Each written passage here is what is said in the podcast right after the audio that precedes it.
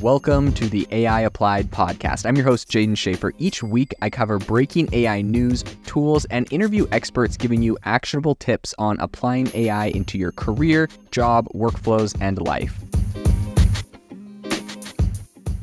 Make sure that you go to AIbox.ai, link in the show notes to join the waitlist for our new AI platform. We're going to be launching an incredible platform that allows you to build anything you want with workflows um, in AI. So you're able to chain together ChatGPT and image generators and audio generators to make really powerful apps for your organization, or you can host them on our marketplace and actually generate royalties from them. So make sure to go to AIbox.ai and join the waitlist in addition, if you like the podcast, if you could do me a massive favor and please leave us a review on Apple or Spotify or wherever you listen to your podcast. This helps me be able to get better guests on here as they check the reviews to see how you guys are liking it. So if you could please do that, I would really, really appreciate it. On today's podcast, we're going to be talking about where ChatGPT is banned in the world, where it's not supported, which countries are supported, and we're going to talk about the why on a couple areas. Now, the first thing I will note is that recently China has put out a ban on ChatGPT, and they have said that none of the companies that are operating in China right now should be using ChatGPT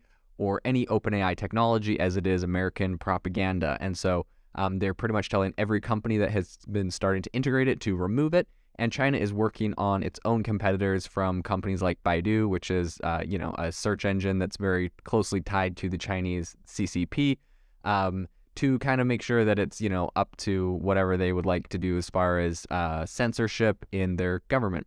So that's obviously one of the really big areas that uh, and places that have banned ChatGPT. But on the podcast today, we're going to talk about some of the other areas that are lesser known and some reasons why. So, I think you know if people heard that like China, Iran, North Korea, Venezuela, Belarus, uh, Russia, those countries are uh, banning or don't have ChatGPT, that wouldn't be very surprising. But there's actually a whole list of other countries. So ChatGPT actually publishes a list of countries that um they just say are supported by them, and then pretty much what you can do is taking that list, you can extrapolate which countries are not supported by ChatGPT. So they don't necessarily say like what countries they're banned in or they don't uh, they don't you know have their uh, access to, but countries that are not currently on their supported list include Afghanistan. That makes sense, uh, given everything that has happened there recently with the Taliban taking over control of government.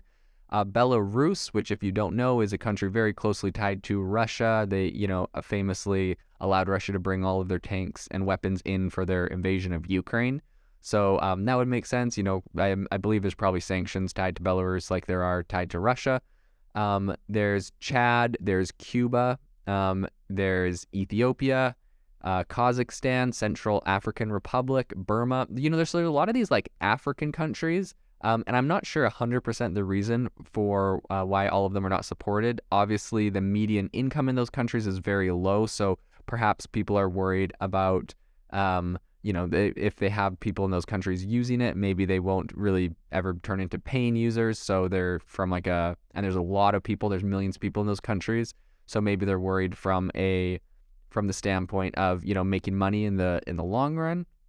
Um, so that is kind of interesting. And but that being said, you know, Nigeria, it is supported in Nigeria, and that is a, a very popular, a very populated African country. So it's not like a ban straight across or unsupported straight across all African countries, regardless of their economic status. It's it's kind of specific ones. So that's kind of interesting.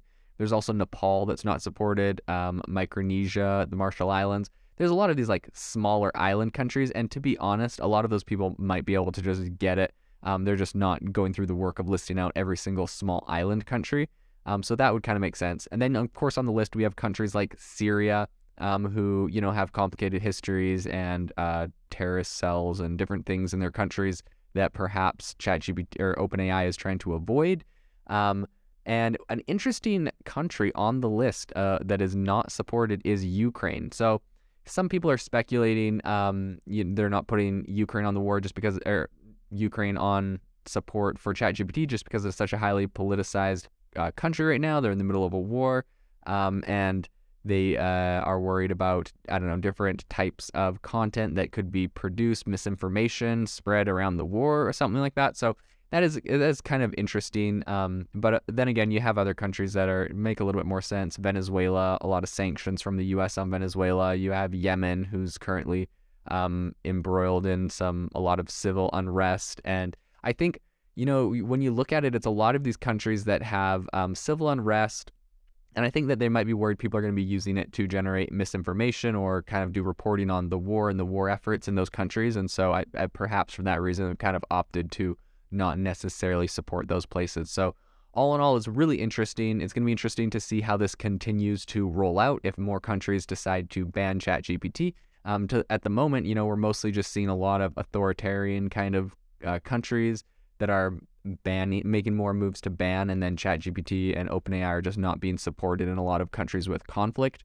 So it'll be interesting to see how that plays out if perhaps a new country enters into conflict, if they stop support for that country, and to see kind of how that plays out in the future. If you are looking for an innovative and creative community of people using ChatGPT, you need to join our ChatGPT creators community. I'll drop a link in the description to this podcast. We'd love to see you there where we share tips and tricks of what is working in ChatGPT. It's a lot easier than a podcast as you can see screenshots, you can share and comment on things that are currently working. So if this sounds interesting to you, check out the link in the comment. We'd love to have you in the community.